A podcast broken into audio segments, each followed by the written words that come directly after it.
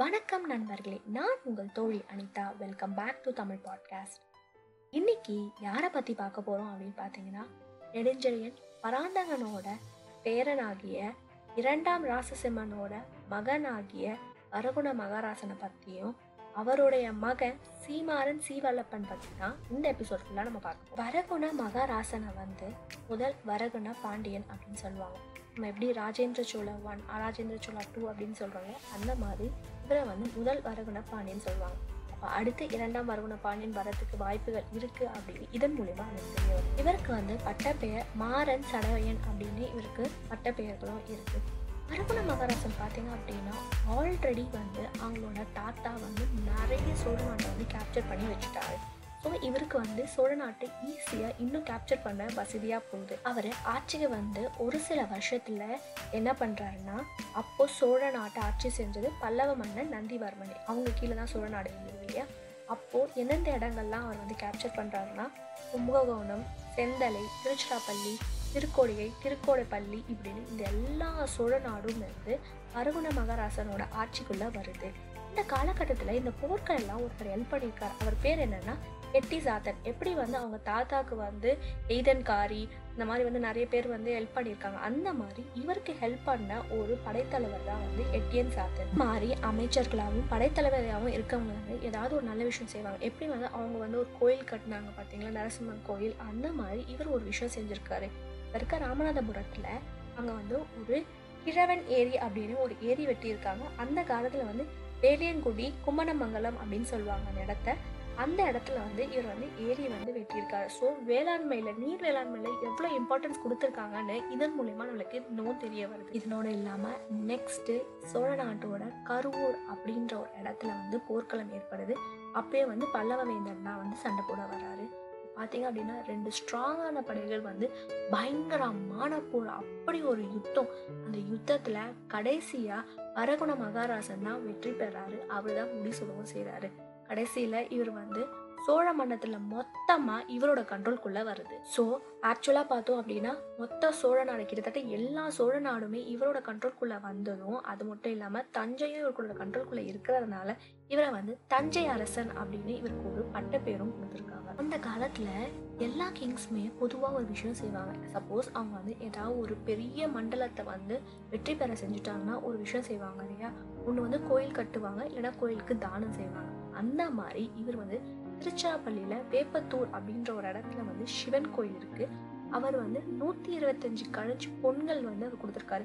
பொற்காசுகளை வந்து அவர் கொடுத்துருக்காரு. ஸோ உங்களுக்கு ஒரு டவுட் இருக்கும். இவங்களோட தாத்தா வந்து திருமால் தான் வேண்டாங்க வழங்குனாங்க. ஆனால் இவர் வந்து சிவன் வேண்டுறாங்க இவர் வந்து அவங்களோட முன்னோர்கள் மாதிரி சிவன் பக்தராக தான் இருந்திருக்காங்க. அவங்க தாத்தா மட்டும்தான் அவர் வந்து கன்வெர்ட் ஆகி அதாவது பயண சமயத்தில் கன்வெர்ட் ஆகி அவர் வந்து பெருமாள் வேலை பயங்கரமான அன்பு இருந்ததால் கோயில்லாம் கட்டியிருக்காரு அதனோட இல்லாமல் திருநெல்வேலியில் அம்பாசமுத்திரம் அப்படின்ற ஒரு இடத்துல ஒரு கோயில் இருக்குது அந்த கோயிலுக்கு வந்து இருநூத்தி தொண்ணூறு பொற்காசுகள் கொடுத்துருக்காரு. ஸோ ஒரு விக்டரியா நடந்தால் இந்த மாதிரி வந்து வேண்டுதலோ இல்லை வந்து இது வந்து ஒரு பழக்கமா அப்படின்னு தெரியல. பொதுவாக எல்லா மன்னர்களும் சோழ மன்னர்களாக இருக்கட்டும் பாண்டிய மன்னர்களாக இருக்கட்டும் இந்த மாதிரி ஒரு விஷயம் செய்கிறாங்க இப்படி போர்கள்லாம் முடிஞ்ச பிறகு உட்கார்றாரு யோசிக்கிறாரு. சோழர்களோட மோஸ்ட் இம்பார்ட்டண்டான பகுதி எல்லாம் வந்து நம்ம கேப்சர் பண்ணிட்டோம். சோழ மண்டலமாக்கும் ஓகே கொங்கு மண்டலம் தாத்தா வந்து கேப்சர் பண்ணி கொடுத்துட்டு போயிட்டாரு. இப்போ என்ன இருக்குது அப்படின்னா தொண்டை மண்டலம் இருக்குது ஈழ மண்டலம் இருக்குது ஸோ தொண்டை மண்டலத்தில் போய் நம்ம அட்டாக் பண்ணுவோம். அவங்க போய் அட்டாக் பண்ணுறாங்க அட்டாக் பண்ணும்போது பல்லவர்கள் தான் அங்கே ஆட்சி செய்கிறாங்க ஆப்வியஸாக அவங்க கூட போர் செய்கிறாங்க போர் செய்யும் போது என்ன ஆகுதுன்னா தொண்டை மண்டலத்தோட தென்பகுதி மட்டும் தான் இவங்களால கேப்சர் பண்ண முடியுது. நார்த் சைடு அதாவது வடபகுதி அவங்களால கேப்சர் பண்ண முடியல. தென்பகுதி வந்து இவரோட ஆட்சிக்குள்ள வருது. இதுக்கப்புறம் என்ன பண்றாரு அப்படின்னா அவரோட ஆட்சியை வந்து அப்படியே கண்டினியூ பண்ணிக்கிட்டே போறாரு. அதுக்கப்புறம் கிபி எட்நூத்தி முப்பத்தி அஞ்சு அந்த வருஷத்துல வந்து அவர் வந்து இறந்து போயிடுறாரு. அதுக்கப்புறம் அவரோட மகன் சீமாறன் சீவலப்பன் இவர் வந்து ஆட்சிக்கு வராரு. சீமாறன் சீவலப்பன் அப்படின்றவருக்கு வந்து இன்னும் ரெண்டு பேர் இருக்கு. ஏக வீரன் பாசக்கர கோலகன் அப்படின்னு இரண்டு பேர்கள் இருக்கு. இவர் வந்து அவரோட நட்பு நாடாகிய ஒரு மன்னர் இருக்காரு ஸ்ரீகண்டராஜன். அவரோட மகள் அக்கலா நிம்மபி அப்படின்றவங்கள வந்து திருமணம் பண்ணிக்கிறாங்க. திருமணம் பண்ணிட்டு இவங்களுக்கு ரெண்டு அழகான ஆண் குழந்தை பிறக்கிறாங்க. அதுல முதல் மகன் பேர் வந்து அவங்க அப்பா பேரே வைக்கிறாங்க. எப்படின்னா வரகுண வர்மன் அப்படின்னு பேர் வைக்கிறாங்க. அதுல இருந்து நம்ம வரலாறுல இவரை வந்து இரண்டாம் வரகுண பாண்டியன் அப்படின்னு சொல்லுவாங்க. இவரோட இரண்டாவது மகன் பேர் வந்து பராந்தக பாண்டியன். நம்ம சீமாறன் சீவலப்பன் பத்தி பார்ப்போம். இவர் பாத்தீங்கன்னா அவங்க அப்பாவுக்கு சலிச்சவரே கிடையாது. ஏன் அப்படி இதை அப்படி சொல்றீங்க அப்படின்னு பாத்தீங்கன்னா இவரோட காலத்துல ஆறு போர்கள் வந்து நடந்திருக்கு. அப்ப பார்த்துக்கோங்க அவரோட வருஷம் அவருக்கு காலம் ஃபுல்லாவே போர்கள் மட்டும் தான் நடந்திருக்கும் போல. அப்படிப்பட்ட ஒரு போர் வீரர் அப்படின்னு சொன்னால் நம்ம சீமாறன் சீவலப்பன்.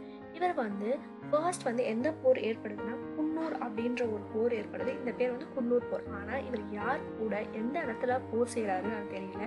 ஆனா அந்த குன்னூர் அப்படின்ற இடத்துலனால மேபி இந்த கர்நாடகா பார்டர்ல குன்னூர் அப்படின்ற ஒரு ஏரியா இருக்கு இல்லையா? அந்த பகுதியில வந்து இவர் வந்து போர் செய்யலாம் அப்படின்னு ஒரு கணிப்பு மட்டும் தான் நம்மளால சொல்ல முடியுது.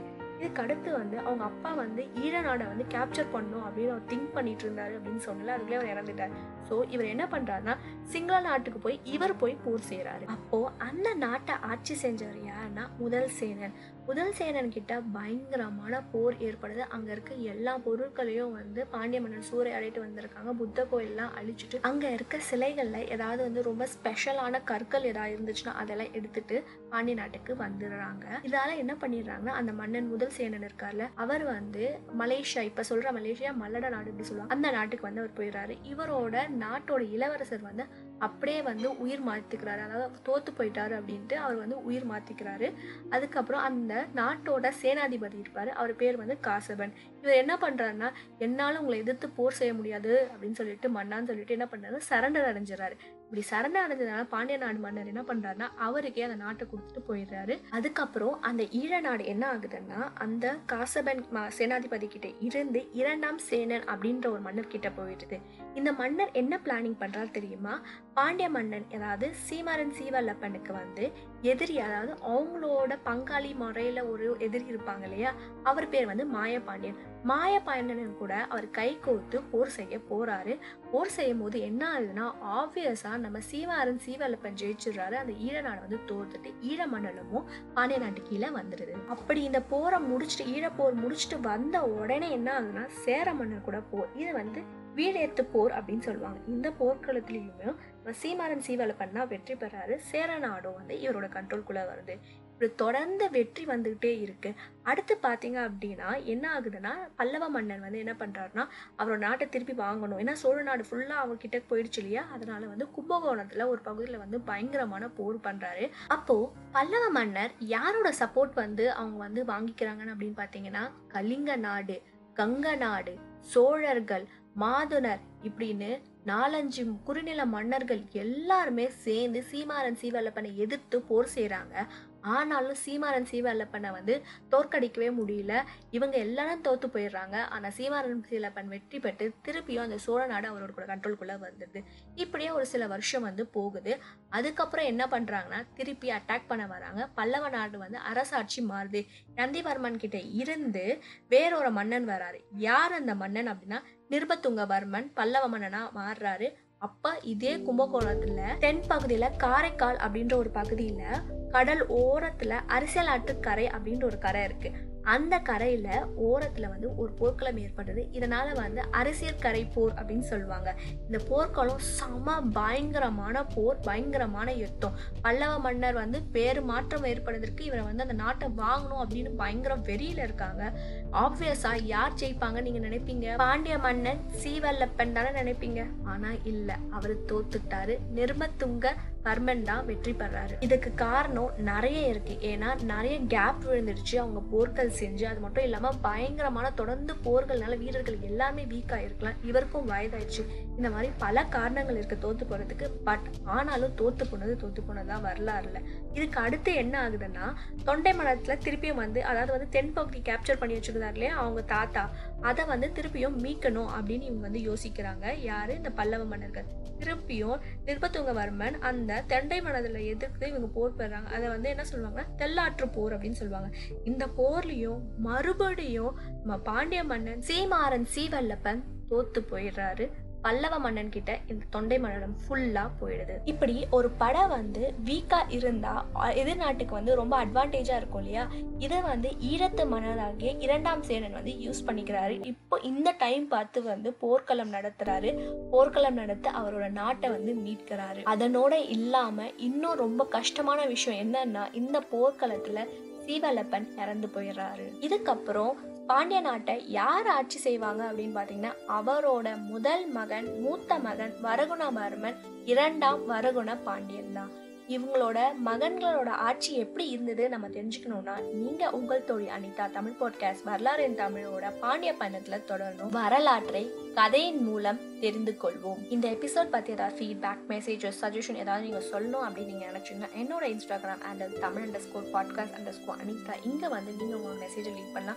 டெஃபினெட்லி நான் உங்களுக்கு அக்னாலேஜ் பண்ணுவேன்